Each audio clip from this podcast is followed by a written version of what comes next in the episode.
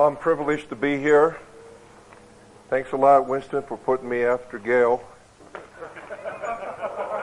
Oh, man, that, that, that is an amazing talk. That chart about capacity and uh, responsibility, I'm, uh, I remember that chart 20 years ago, and uh, and uh, I'm definitely past that midpoint.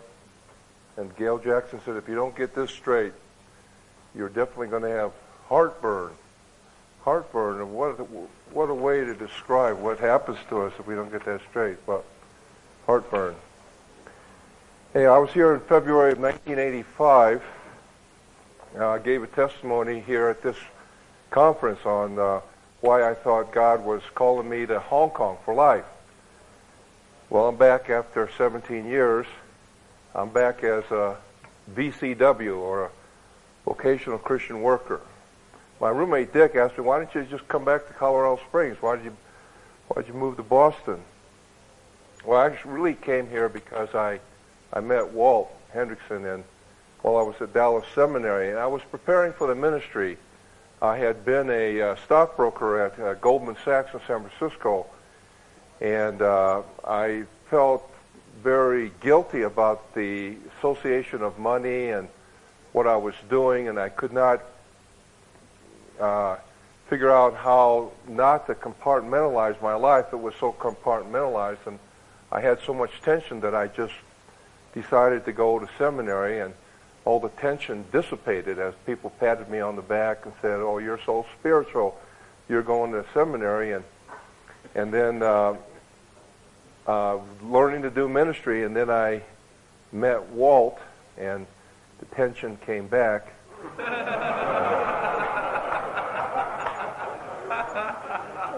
so, so I, I was here because of him, and everybody at that time was talking about they couldn't figure out whether Walt had any chink in his armor, and then then I showed up. Yeah, Sorry. And uh, went traveling with him. But anyway, uh, you guys, that's good. You didn't you didn't get it because you're that's an old word. That used to be a word they used back in a long time ago. Anyway, I've been in Hong Kong and uh, ministering to the Chinese, and I. Uh, this is a different culture here at the ranch. Uh, when we speak in the Chinese audiences, uh, there's not a lot of interruptions or interactions, and everybody is just very polite and very nice. Nobody says a word, so it's a little different. And uh, but you know, God does like uh, Chinese people more when they're reading their Bibles than He likes Caucasian people because when you guys read your Bible, you're like like this. When the Chinese are reading their Bible, they're like this.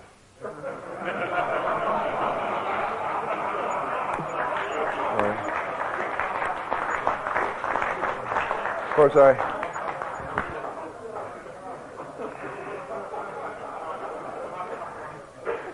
I don't know how to read Chinese, but that's that's what they tell me anyway. but it's fair to say that I learned more about ministry from the one year of being here and also following Walt and there's pockets of guys like this all over the country.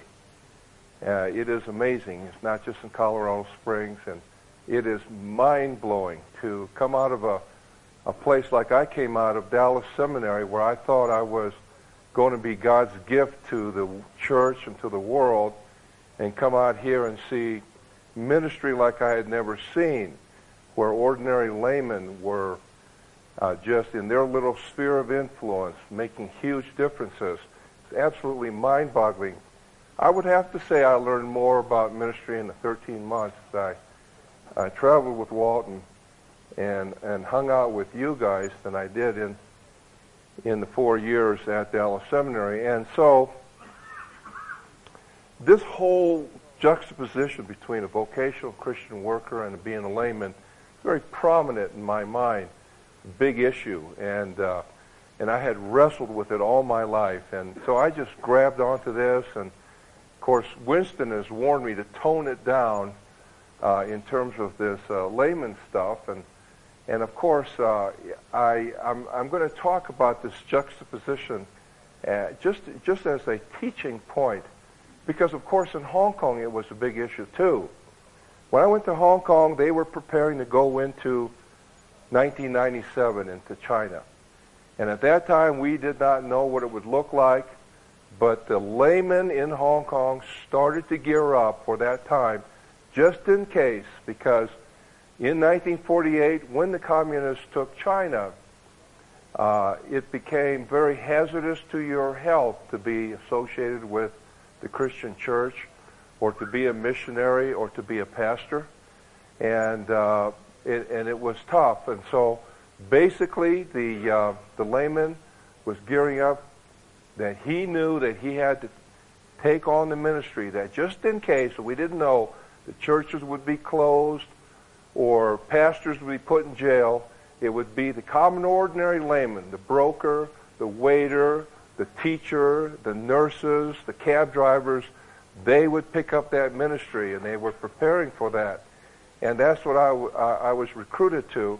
And so the juxtaposition or the contrast between the ministry of the laity and the ministry of the vocational Christian worker has been very stark with me and very strong and prominent with me during these past years. And so I'm going to talk a little bit of what I've learned about that.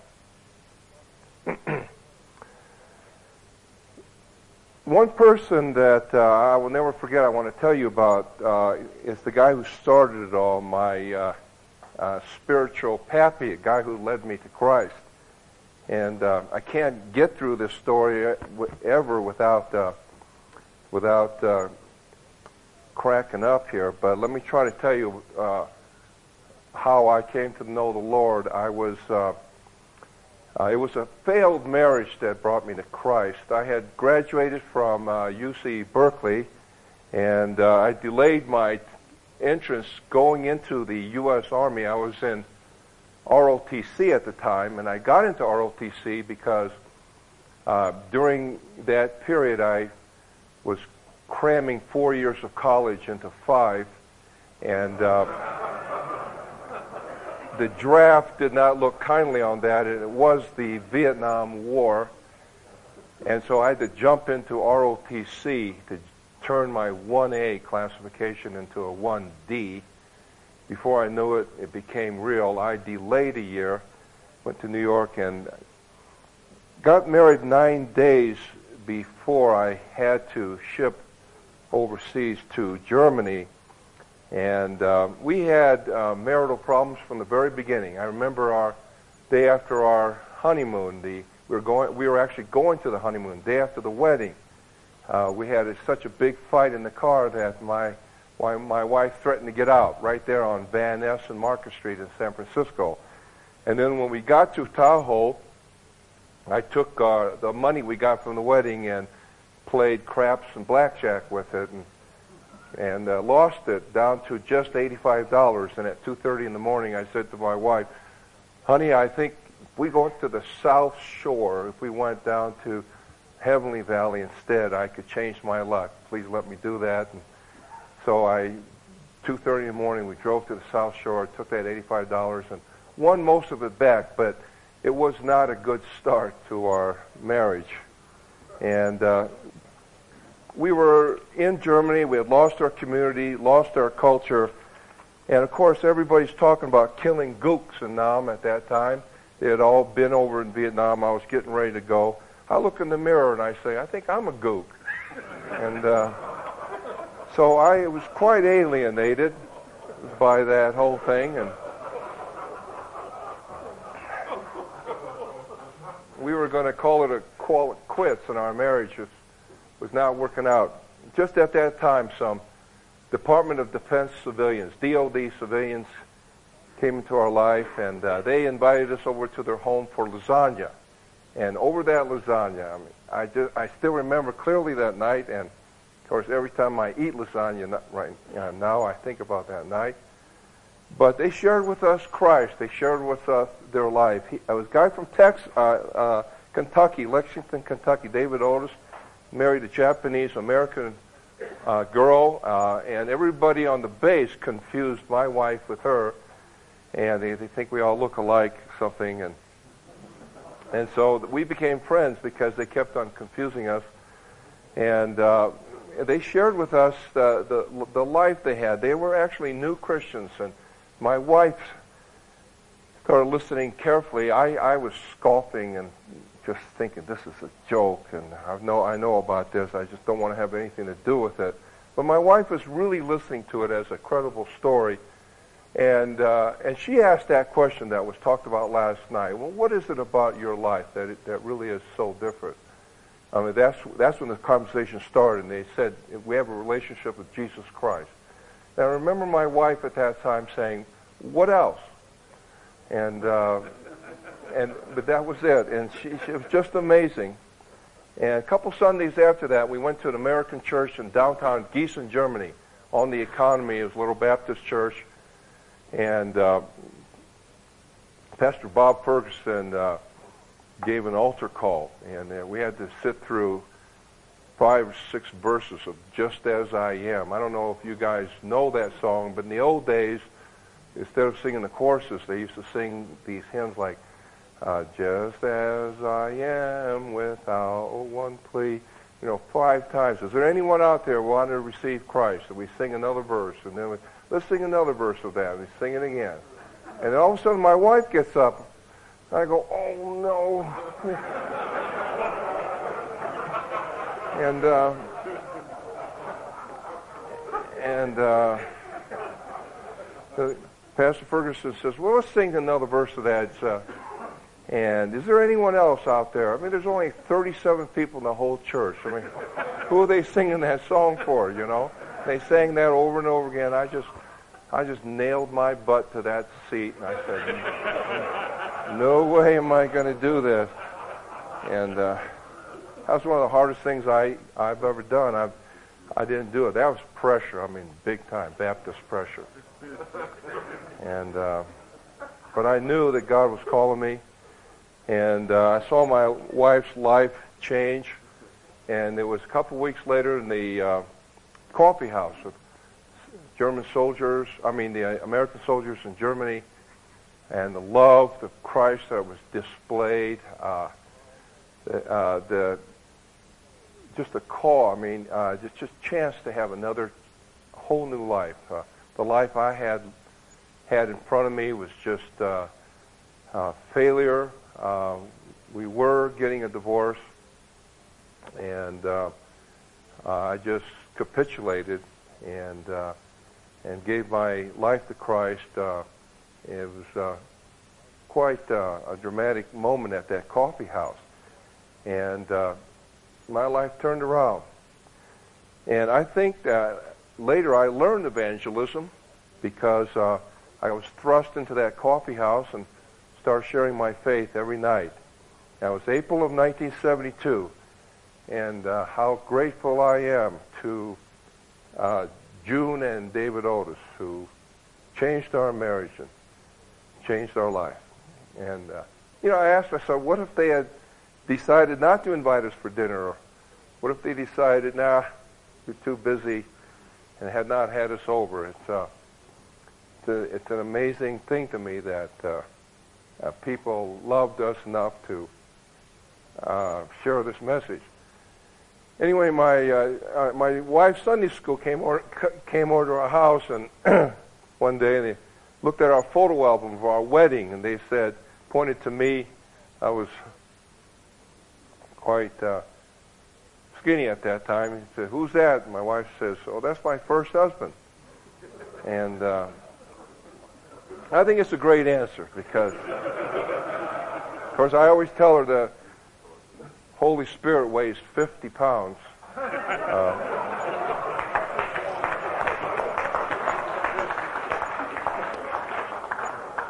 when I look at that picture, there I am on that wedding day, 127 pounds, smiling away, heading into a disastrous relationship, just going over the cliff, not even knowing it. Just what a dork.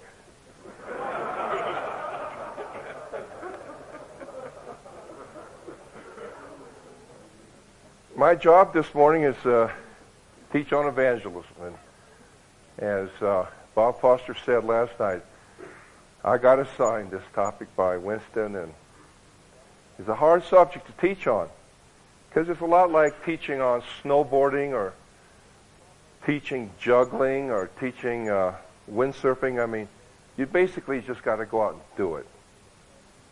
And but there are pointers that can be given, and it can get it gets boring though. But I I said to myself, with a group like this, a group that I was first awed with, I was so impressed with the men in Colorado Springs. I said, well, what can what can I tell you about evangelism? Well, I think it's about a heart, having a heart, having to ratchet yourself up to another level, to have you think, breathe, live, function, and have evangelism on your life, on your mind as part of your lifestyle. And since this conference is being about a workman, a workman is able to handle accurately the Word of God. I mean, there's no more important activity to think about or talk about than having a heart for evangelism. Because that's what it's all about. That's what we are workmen for, is it not? To be a functioning workman, you must know how to present the gospel. You must know what it takes to lead someone to Christ, in case you get asked. Now, I, am going to talk about how a layman does evangelism differently than from a professional, from a VCW, and uh, again, I, I am now a VCW. I've been that way now for six months. I'm trying to get used to it. And, uh, and I'll be using the comparisons. But I just came back from a conference on short-term missions at, uh, in California. And uh, they wanted me to talk about and to motivate the crowd to go abroad and do evangelism or do a short-term missions trip. And uh, as I submitted my outlines, they got worried.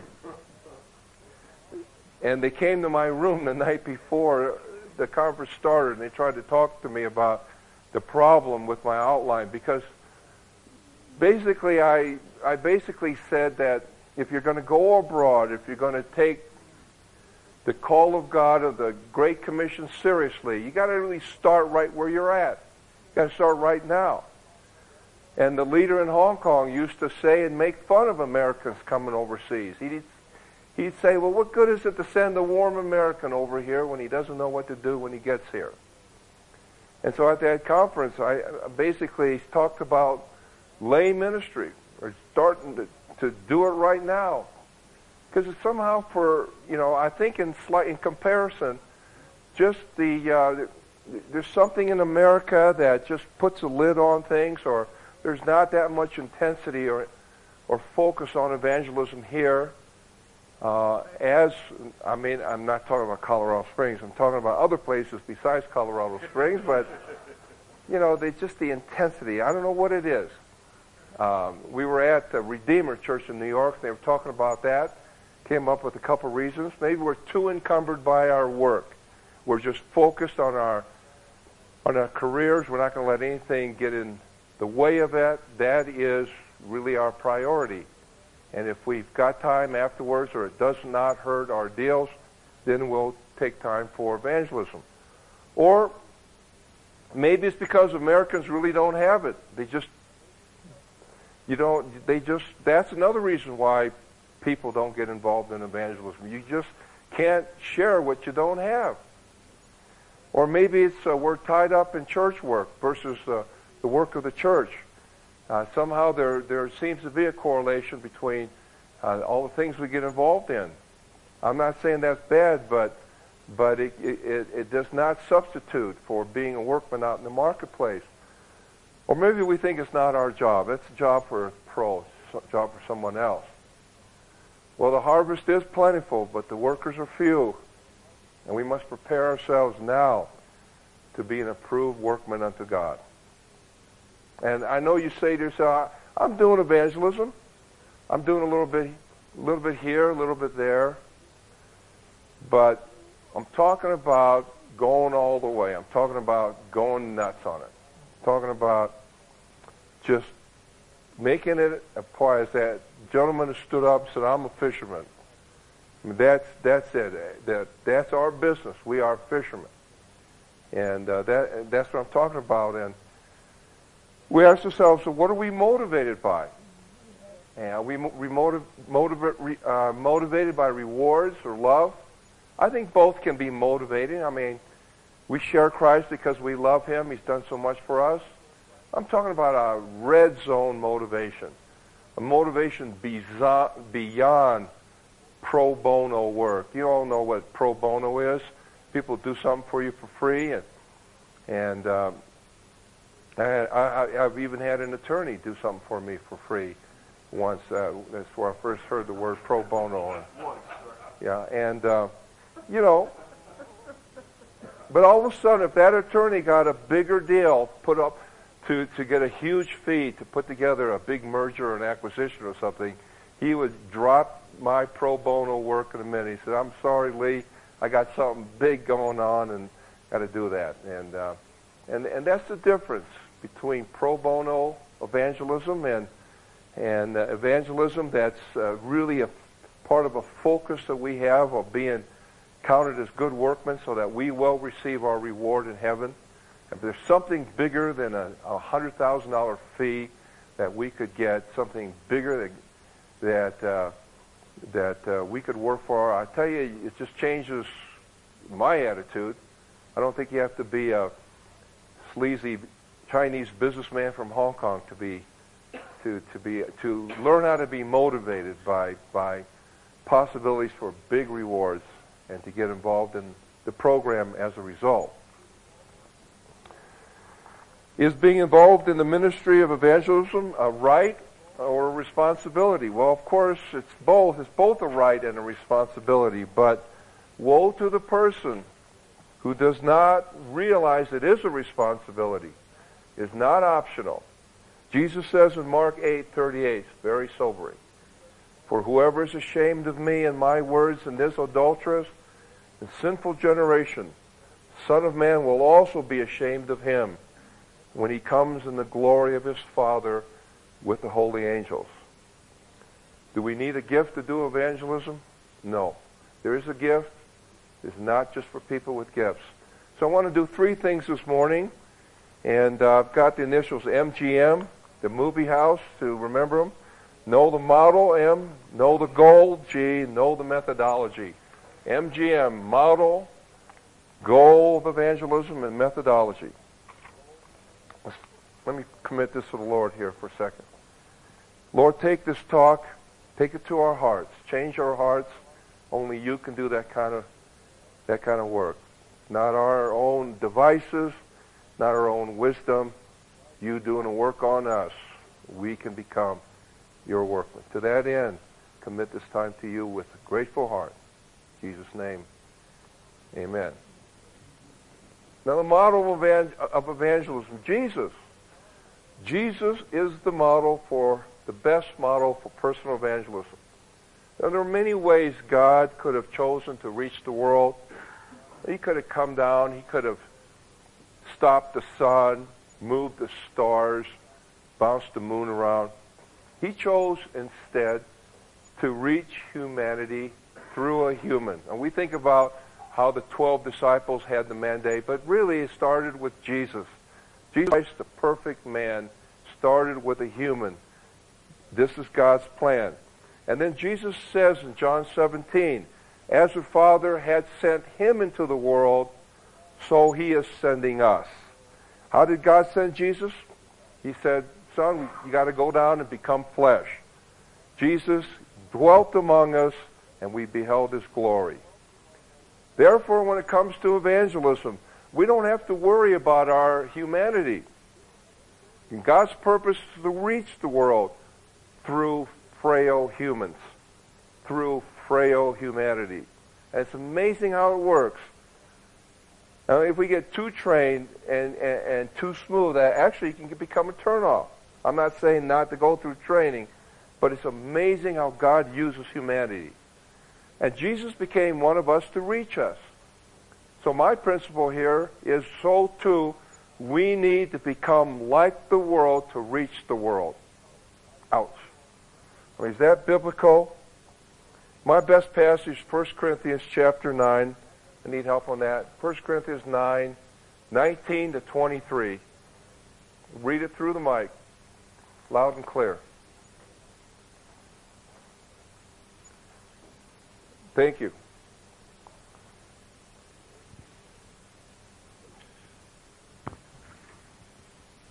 For though for though I am free from all men, I have made myself a slave to all, that I might win the more. And to the Jews I became a Jew, that I might win Jews. To those who are under the law, as under the law, though not being myself under the law, that I might win those who are under the law. To those who are without law, as without law, though not being without the law of God, but under the law of Christ, that I might win those who are without law. To the weak I became weak, that I might win the weak. I have become all things to all men, that I may be all means to save some. And I do all things for the sake of the gospel, that I may become a fellow partaker of it. Thank you. And I, I like that emphasis. I made myself a slave to all that I might win the more. I became as a Jew that I might win the Jew. I became as under the law that I might win those under the law, etc. The whole thing's about winning souls. The whole thing is the things that we do to win more men. And of course, I'm not saying we become exactly like the world. I mean, there is there we can't we there is a point where we don't compromise. With we we become we must become like the world without participating in the sin. I mean, I like for example go go to a bar with him, play golf with him. But Jesus was like us, but he was very different. So that's the theme. He was like us, but he was different. You think about how Jesus related to the people. By first, he by his radical identification, and then secondly, by his radical difference. I like to remember that by first ID, and then secondly by DI. First, he identified with them. He dined with the tax collectors. He touched the lepers. He spoke to prostitutes. But then by his radical difference, I mean, he was God. He was separate. I mean, he was really different.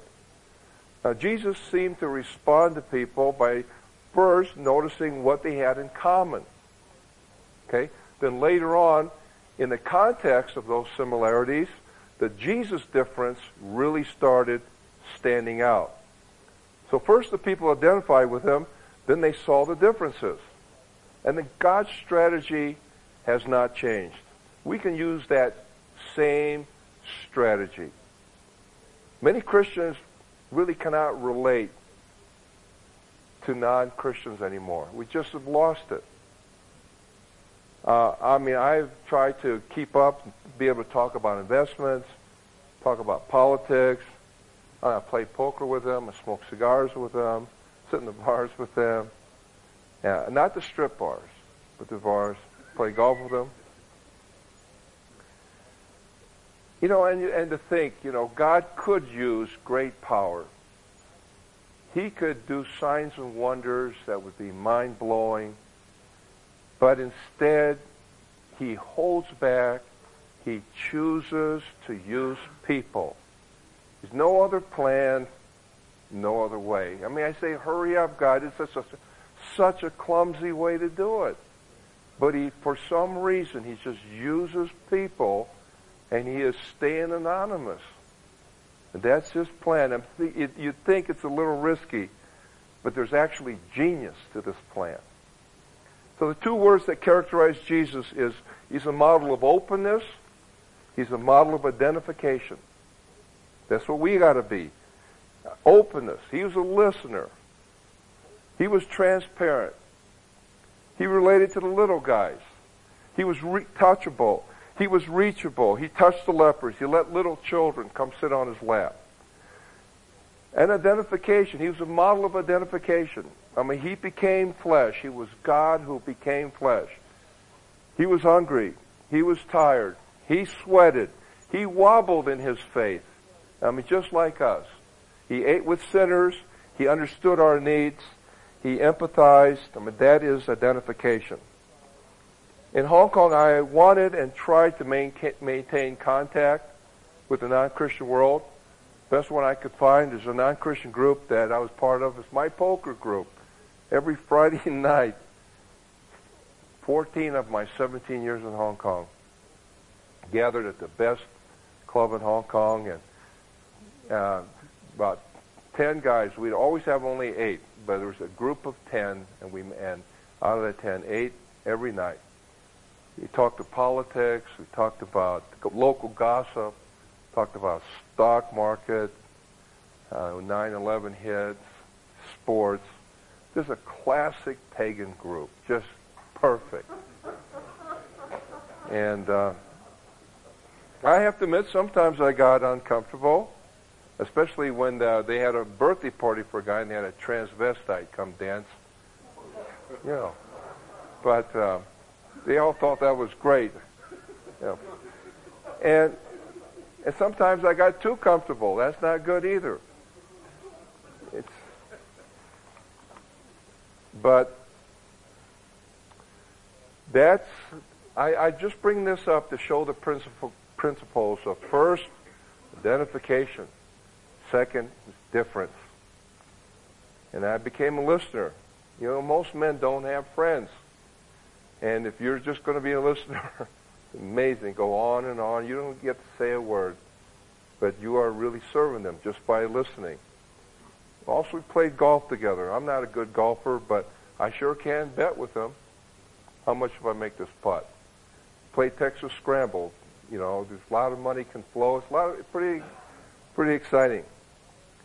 And uh, but I won't go to the après golf with them afterwards. So we go to Macau, and there's uh, some amazing activities with the houses out there. The girls from Eastern Europe come in, and that's a big draw. And I just don't participate. I come back on the ferry by myself. So what's your problem, Yih? come on, let's let's do this. You know, go check this website out. It's fantastic. And I'm sitting there actually listening to some of the stories. I say, I can't do this. It's going to cost me too much. What's the matter with you, you tightwad? I mean, we'll, we'll, we'll pay for it. No, no, it's not that. It's just going to cost me too much.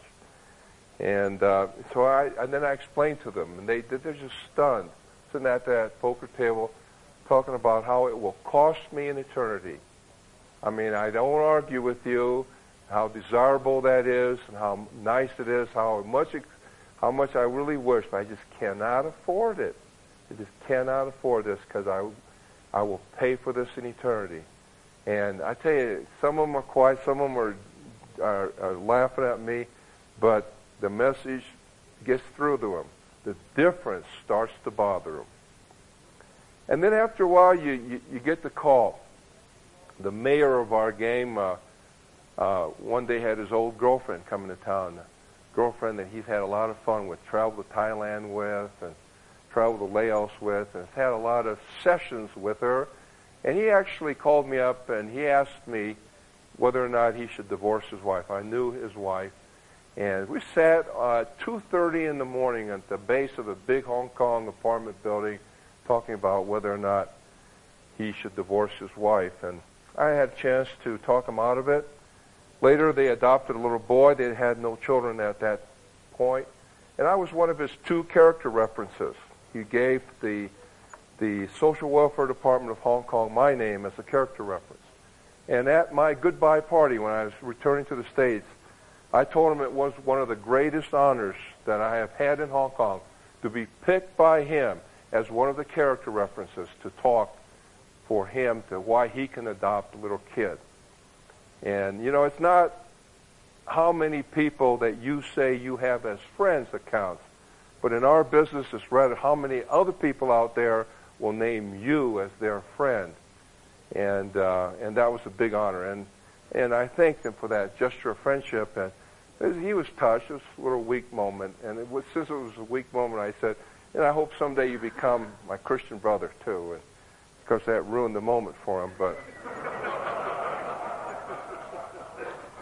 he recently wrote me a card, and, and from that card, I know it's on his mind. I know, I know it's on his mind.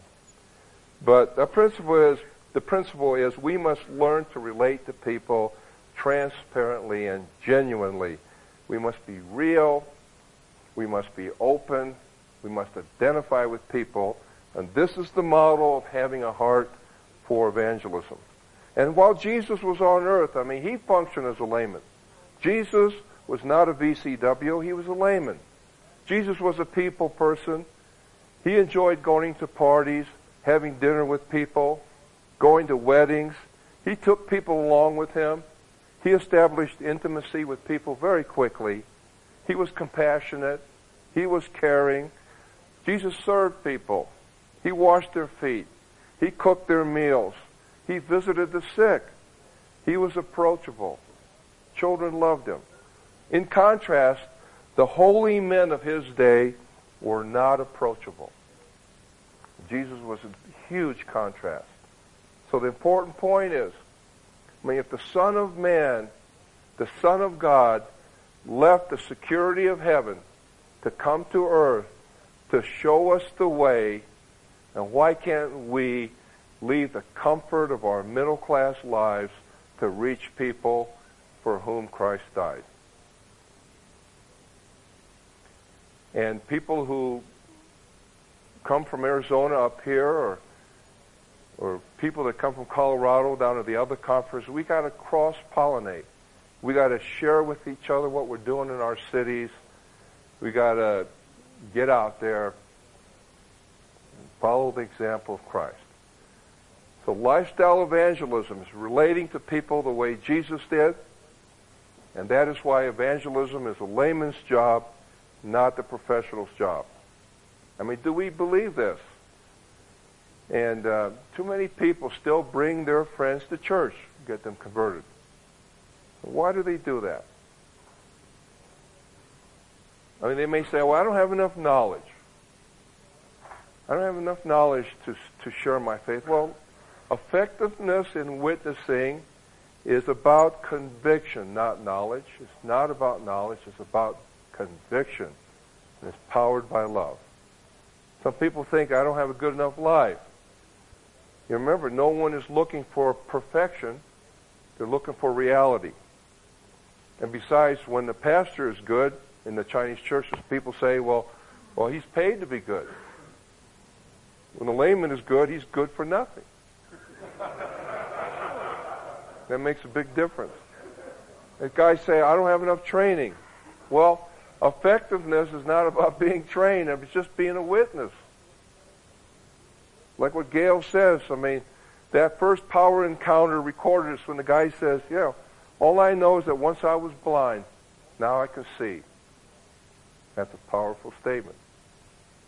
And, and once once we as laymen experience the joy of seeing a friend converted to find Jesus, find the reality of this whole thing, you really get hooked. And that's how you get the heart for evangelism. You get a taste of the joy. And I think that's why God is doing it, cutting us in on the action. It's a great privilege. You get the heart after it happens. And there's no other plan. I mean, how, think about how, how did all of us come to Christ? I put down three things here. Some of us came to Christ. Let me let me just do this survey. Have we done this survey that Ford Madison has done, Winston? Uh, if you have come to Christ through an evangelist, TV, Billy Graham, Luis Palau, that you heard the gospel and from this evangelism crusade, you accepted Christ, could you could you stand up? Okay, st- okay, stay standing. Usually there's more than that. But how about if you came to Christ through your pastor? A pastor shared the gospel with you, or or a or a, uh, a, a campus crusade guy, a navigator guy, any professional Christian shared Christ with you. That's how you came to Christ. Lastly, if you came to Christ through a layman, a mom, a dad, a sister, a neighbor, a colleague at work, a buddy at school, If that's a major influence in your life, stand up. Thank you. Now, I don't know why this room is so heavy on that last one. Maybe it's because uh, that, uh, that this is the heartbeat of what I first saw in lay in in, uh, in in lay work. I'm telling you, I just did this in a, in a conference of 450 people in California, and I think the 450 people about about 15 for uh, through an evangelistic crusade.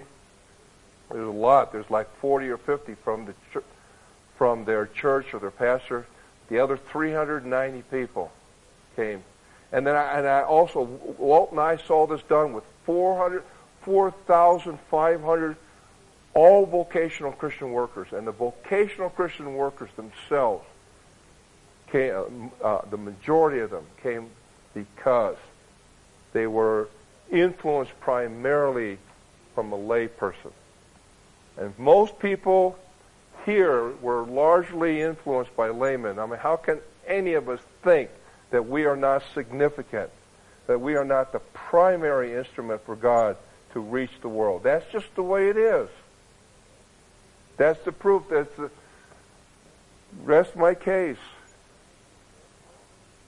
Now the uh, the process. I want to talk about the goal, the goal of evangelism after the model. The layman is, is most effective for God because God's design for evangelism is to be more of a process than an event. The goal is not product. The goal is to just be part of this process. And this, this has helped me the most in my own journey. What has impacted my approach to evangelism the, mo- the most is to see myself realistically as only a piece of the action. And so we should take a long-term view of evangelism, not a short-term view. And crusades, knocking on doors, that's good, spiritual, four spiritual laws, but that's all, that all encompasses a short-term view. In Walt Henrichsen's book, A Layman Look Up, God has a place for you, he maintains that all of us are a product of a multiplicity of influences. And we may have had a godly grandparent praying for us, or the example of a mother and father, or maybe a Sunday school teacher that first told us Bible stories and gave us our first impression of God. Or maybe in high school you, you went to a Young Life retreat, or you met Crusade or, or navigators in college or maybe there was a colleague at work or a neighbor or, or even your wife share with you Christ, and then you're currently sitting under good Bible teaching in your church. But we are all a product of all these influences, and all of these influences have been orchestrated by God, who loves you personally, and He is bringing these different people in our lives to produce us. So, to be a part of this ministry, the best thing to do is you got to see yourself as a piece of God's action. Don't need to take yourself too seriously, think it's all on you, that you're the, the big kahuna on the whole thing. You're just a piece of the action. The best illustration I have of this is at home we have a German scale we found in a German antique shop, and it's got this mechanism in the middle. It's got this wrought iron base. It's got these two platforms, and it comes with these different weights. And so we put on a big lead pop uh, pot or something over here and push that thing down, and we start adding weights on the right side. And the kids would play this with this endlessly to just get it just so it would these things would balance. Sometimes they put a toothpick on it, or this way they put on the different weights. There's little sizes of weights they put on it, or they sometimes even drop a little tissue paper on it. It would just balance. And the question is, I mean, which weight is responsible for tipping this scale? I mean, was it the last weight you put on it? I mean, if that is true, can we take away the rest of the weights and just tip it with the one? No. I mean, each stone or each weight is an important part of the process. Now, who is to say that any weight is any more important or any less important than another? Now, of course, we think Billy Graham or Gayle Jackson, I mean, that is a huge weight. You know, they come in, boom, you know, they put him on the thing and it just tipped the scale. But in reality, you know, Billy Graham, he's a small weight. He comes in at the end. He tips the balance. And when I see a person going forward at a crusade, I see someone who is a product of a multiplicity of influences going forward. It's not just the magic of one man. There's a guy named uh, Hunter, uh, guy from a person from mainland China. I met him in Hong Kong, and uh, he used to work for a buddy of mine in the accountability group, a guy who ran Northwest Airlines in uh, in China, and uh, he got this uh, guy in, and this guy is very thrilled to be working for a big American company, Northwest Airlines. And for two years, my buddy really worked on this guy, Hunter. Shared Christ with him, modeled his life, had him over for dinner, just basically pleaded with him, that did his best because as uh, as a layman and, and, and functioning in, in that world, he's sharing Christ. And this guy was his right hand marketing man. Nothing happened, never bingo.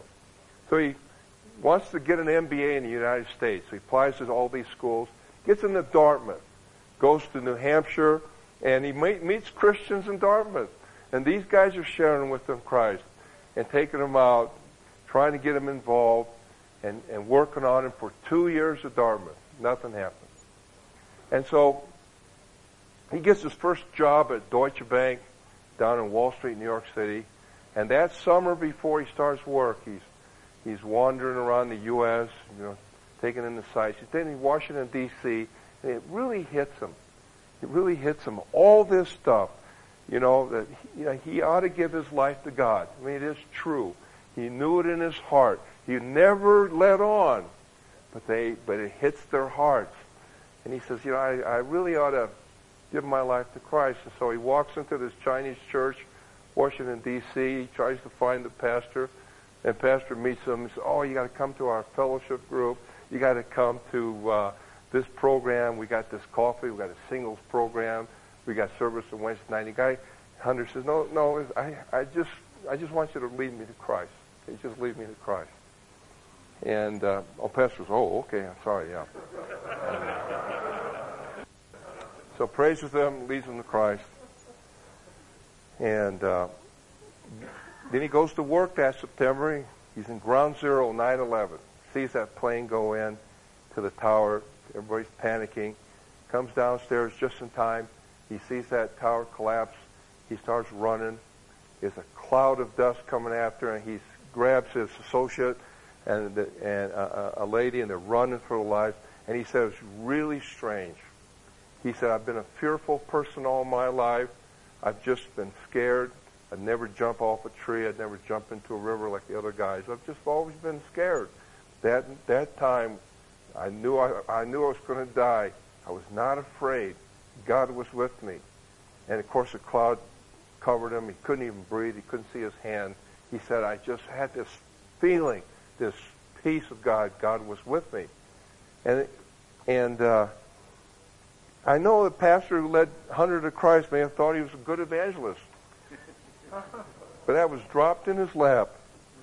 Took four years of lay ministry to get him ready. Same with my wife.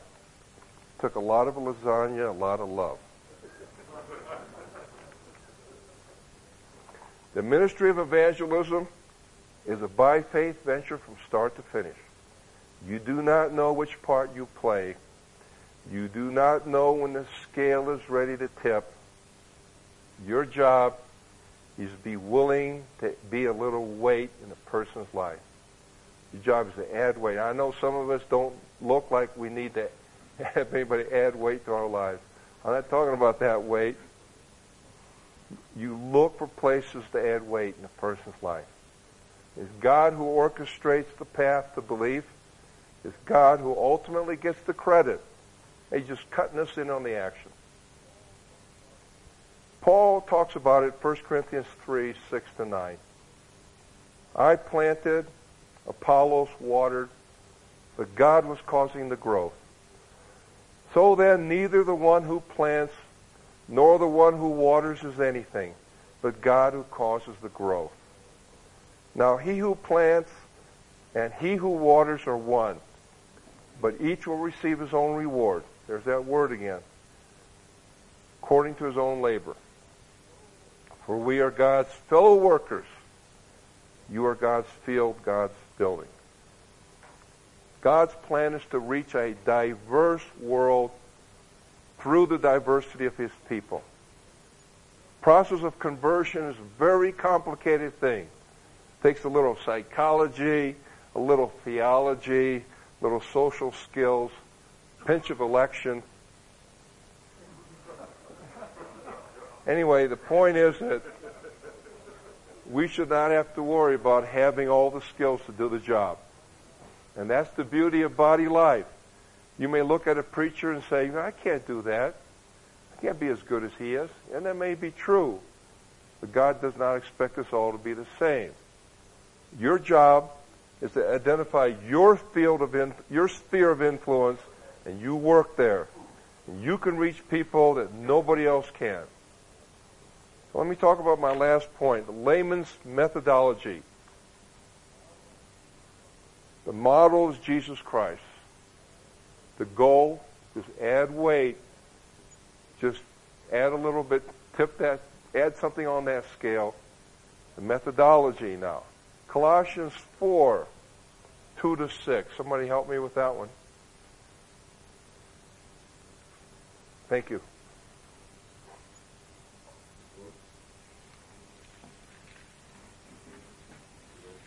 To prayer, being watchful and thankful, and pray for us too that God may open a door for our message so that we may proclaim the mystery of Christ for which I am in chains. Pray that I may proclaim it clearly as I should. Keep going to the six. In a way that you act toward outsiders, make the most of every opportunity. Let your conversation be always full of grace, seasoned with salt, so that you may know how to answer everyone. Okay, that's the best passage I found on it.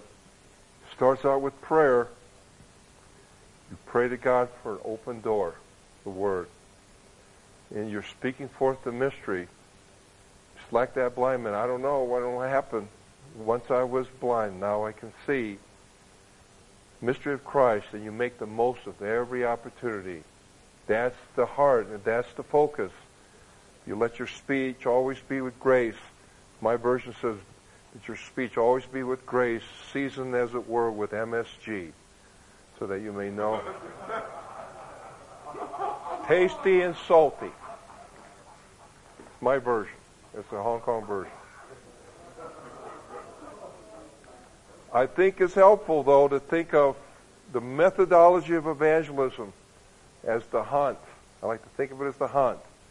I tell you the story of the frog and lizard. Some somebody's asked me, what what is this lay lizard thing in your biography? Well, uh, a guy I don't know if many of you know a guy named Ford Madison.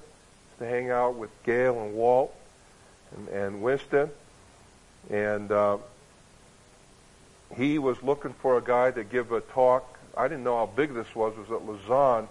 It was, I mean, all everybody in Christendom was there. Billy Graham was supposed to be there, and uh, 4,500 people. And I was going to give a talk on the, on the lay ministry right after the Koreans talked about how important the church was, and they, the, and, and it is important in Korea. And I got up there afterwards, and right before I got up there, Winston, not Winston, but Ford said to me, "Yih, I want you now to put the turd in the punch bowl." I'd never heard that expression before put the turd in the punch bowl. I like that idea, you know. Who put the turd? Who put that in there? But that's what he said. He said, "Get up there and put the turd in the punch bowl."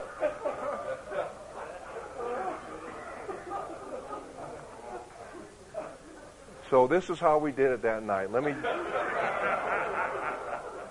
let me just read. I'll just read it. And have you ever noticed how differently frogs and lizards acquire their food? The frog just goes out, sits, and waits on a lily pad. After a while, An insect will fly close to him and he sticks out his tongue and zaps it, got his food. On the other hand, if the lizard did what the frog does, he would soon starve to death. It cannot afford to sit and wait, but he must go out into his world, know where the food is to be found, and hunt. Now, the vocational Christian worker in this analogy is the frog. He goes to seminary, gets his degree, hangs his shingle. People know that he's in the business of meeting spiritual needs. Ministry comes to him. Before long, he is swamped. And uh, some frogs are so big, in fact, they have to hide in their hotel rooms or else they just get overcome with people looking for them for ministry. And by the way, I'm a frog. Right now, I come to Colorado Springs, and uh, voila! I mean, all of a sudden, I got a hundred choice men just sitting there listening to me. What did I do to deserve to be able to speak to you? But that's what a frog is. He, this ministry comes to him. But the layperson, on the other hand, is the lizard. In that for him to have a ministry, he's got to learn to hunt. If I put out a notice in Boston that you're coming to my town, uh, no one would care. I mean, ministry does not come seeking you out. Instead, like the lizard, you must move around the environment that you, that you live in, establish friendships, earn the right to be heard, be gentle, and in other words, you must learn to hunt. Main problem today in world evangelization is the underutilization of the layperson. Part of the problem, indeed, is not the entire problem, is the, is the vocational Christian worker. He has a tendency to hog the show, make it re- revolve around himself. Also, the layperson looks at the professional and his gifts and his productions, and he says to himself, I can never be as great as that. And as you know, he's probably right, but only as long as he defines the ministry in frog terms.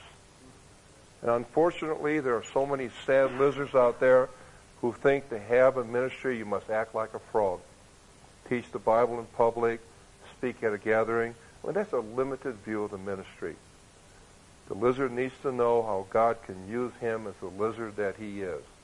And when he catches that vision, learns that evangelism is not an event, but a process, learns to love and serve people, following the example of Jesus, more importantly, gets a taste of the joy of seeing a friend find the Savior. He gets hooked on ministry. He'll never give it back to the VCW. In Amsterdam, 86, Stephen Olford declared that the days of mass evangelism are over. And perhaps what he meant by this is that the job of world evangelism is more and more becoming a lizard's job. The lizard represents the church's contact point with the world he, as he lives and works in it. He understands it and is familiar with the ways, with its ways. When he is differentiated by, differentiated by his faith, the world takes notice. And most importantly, lizards go where frogs cannot go. Solomon knows that is lizards, not frogs that you find in king's castles.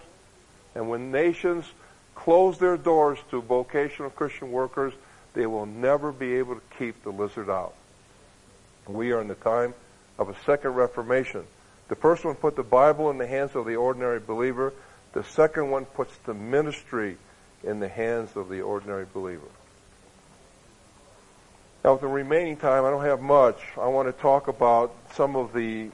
Mac, uh, I want to go from the macro to the micro, give you more details about the lethal lay lizards methodology. Got a question? We got we got a, we're how much time? We got about five minutes only, right? Sam. Got a question. Does, hasn't it always intended to be that way? Yeah, if you look at missions, you know, even Wilberforce, the great men, William Carey, it's always been intended, intended that, to be that way. It's uh, out of the purview of this uh, talk to talk about the uh, history like that, but actually the, the faith took off. You know, the communists came and threw out the churches, closed everything, threw out the missionaries, gospel just took off. So uh, it's part of the plan. That's my point. So, so man came up with the idea of having the the frog concept? Well, by the way, uh, that that term, uh, you know, was I, I, it, it it just. I don't mean to be derogatory with it. I'm just talking about just the way they, they they hunt. But the thing, hunt for food, and the Bible says clearly that the role of the of the minister is to Ephesians chapter 4, 11 to 13. Gave some as apostles. He gave some as pastors, evangelists, etc. To equip the saints so they can do the work of the ministry. That is the job. Go to the church and you get prepared, you get trained. And uh, but as Winston says, we want to be more than sheep. We want to be disciples. You know, and uh, and if we if we're not getting our feeding at the church, you just don't blame that. Don't blame the church because uh, you're not growing. You're not becoming a workman. I mean that that has that is the way, but you that is no that is not an excuse. We got to get it. We got to get it ourselves. Now I just have some things here uh, for the methodology. Assess your sphere of influence. Soul broadly. Build bridges. Earn the right to be heard. Got to ask for the order and using the concept of the divine appointment. Sphere of influence, uh, praying, you watch, you watch for people that get, that, uh, that God gives you on the job. Ask yourself, who do you have natural influence over? Your kids, even, your employees. Sowing broadly, that's part of the lifestyle. Uh, one kid at this last conference told me it takes less than six minutes to get the topic on, on the faith, get the, get the discussion on centrality of the faith. And uh, I, I talk a lot about the dramatic story. After 9/11, I was telling the Hunter Shah story about how uh, how he became a Christian, and everywhere you go, you are on the hunt. You become a connector. Malcolm Gladwell wrote a book called The Tipping Point. I don't know if any one of you have read that. Yep. And uh, how things spread. This is how it started in China. This is how communism started. It wasn't a it wasn't a uh, uh, institution. It wasn't a Billy Graham crusade. It wasn't a church. I mean, it was a person to person, mouth, you know, life on life, house to house, uh, spreading of the gospel. It, it spread, spread like wildfire.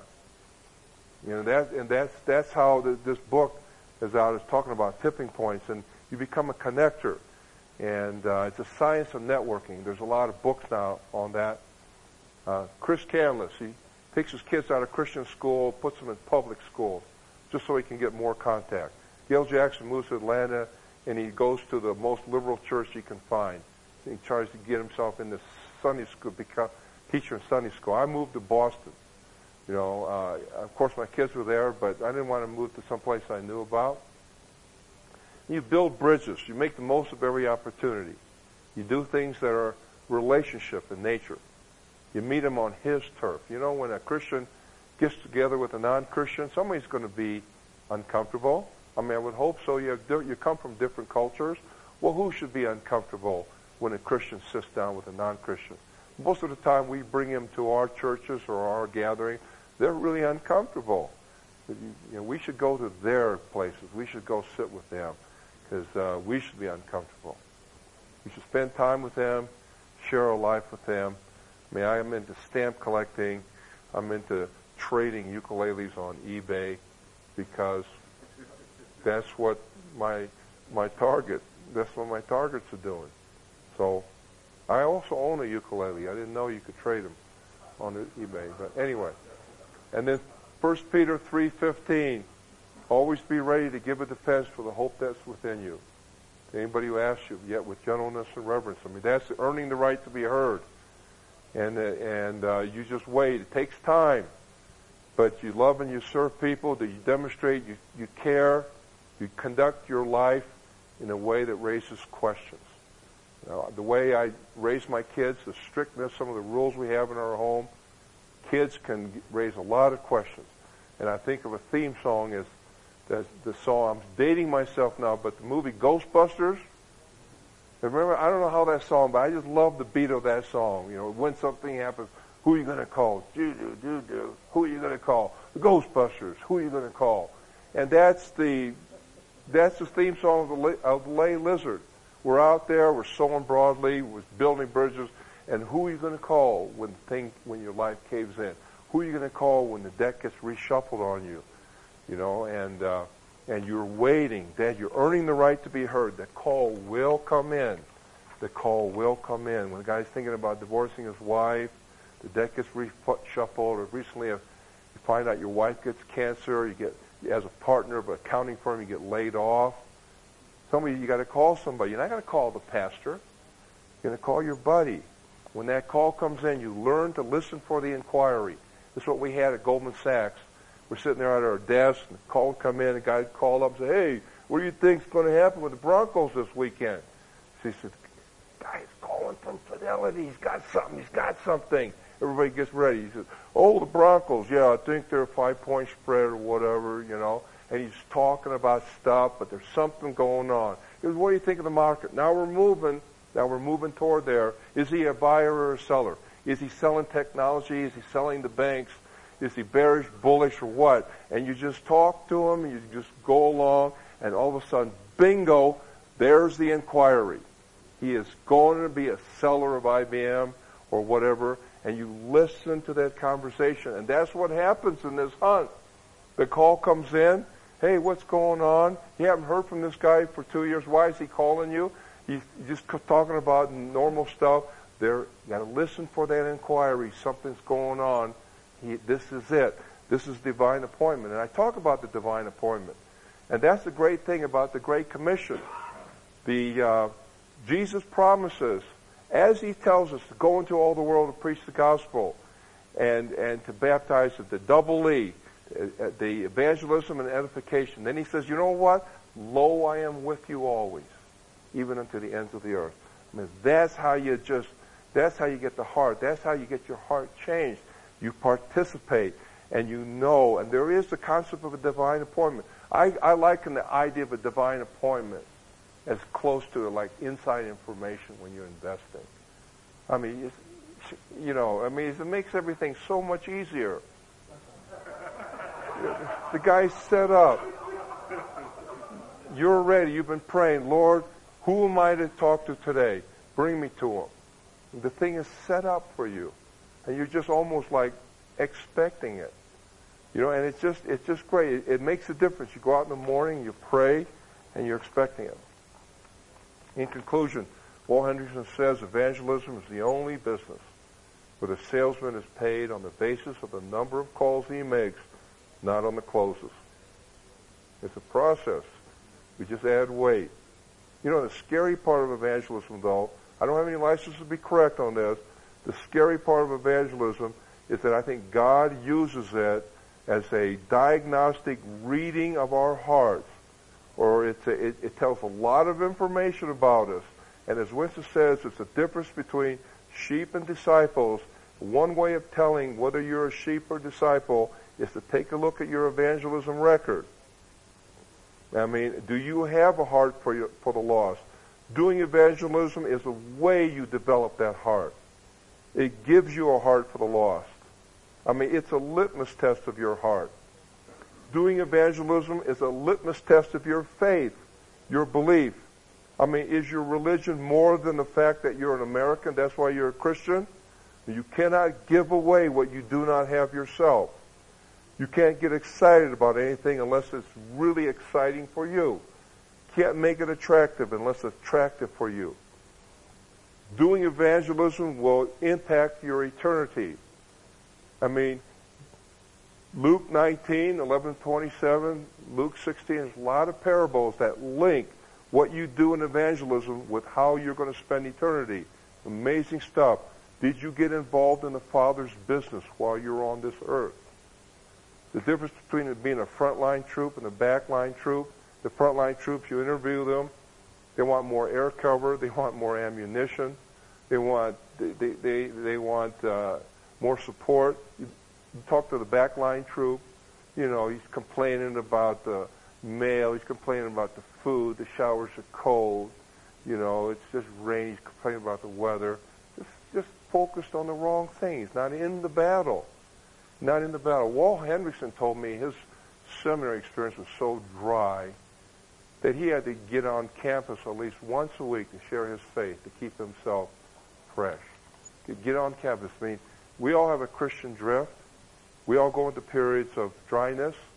The best antidote to that is to get out and share your faith. It's, that's why God does it for us. Evangelism is an antidote to sin.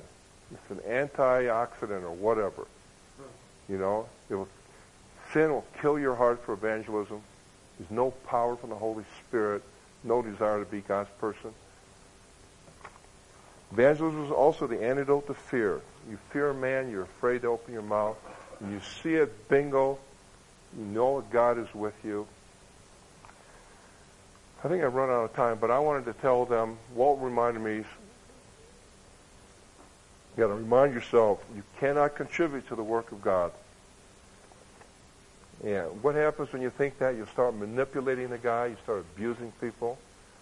Esther chapter 4, verse 14, Mordecai is telling Esther, you got to help us. He says, uh, if you remain silent at this time, relief and deliverance will, will rise from the Jews from another place, and you and your father's house will perish. Who knows whether you have not attained royalty for such a time as this? If you remain silent, God will use somebody else. If June and David Otis did not invite us for lasagna, God would have picked up somebody else to do it. But he gave June and David Otis that great joy. We are called to do God's work. We are not needed. Okay? It's like when a, a guy says, you want to come in on my, on my real estate deal? It's guaranteed win. We got the whole deal sold up. Give him a, give him, take $10,000 of it. Well, he doesn't need your $10,000. You know, but he's cutting you in on the action. See, and that's why we cannot take ourselves too seriously. It is a privilege. It is God who starts this whole thing. That's how it works. He calls you, he says, do it. I'm asking you to be part of it. Don't be ashamed of me. But he does not need us. That is the fine balance. Doing it because he loves us. He's doing it for his healthy, key to our health, key to our, our growth. Let's pray. Lord, we thank you for uh, just being at this conference. Amazing. Just a uh, chance to hear things that we don't hear, chance to think about things that we're too lazy to think about. And uh, on our part, we commit to you not to let this weekend go to a waste. We want to be different. We don't think there's much time. We've got to get off our butts. Start doing something. We thank you for all the different men and factors that went into this conference, all the things that you orchestrate in our lives to bring us to your knowledge and to grow us. We dare not take that lightly. We're signing up to be part of the action. Thank you for cutting us in. In Jesus' name, amen.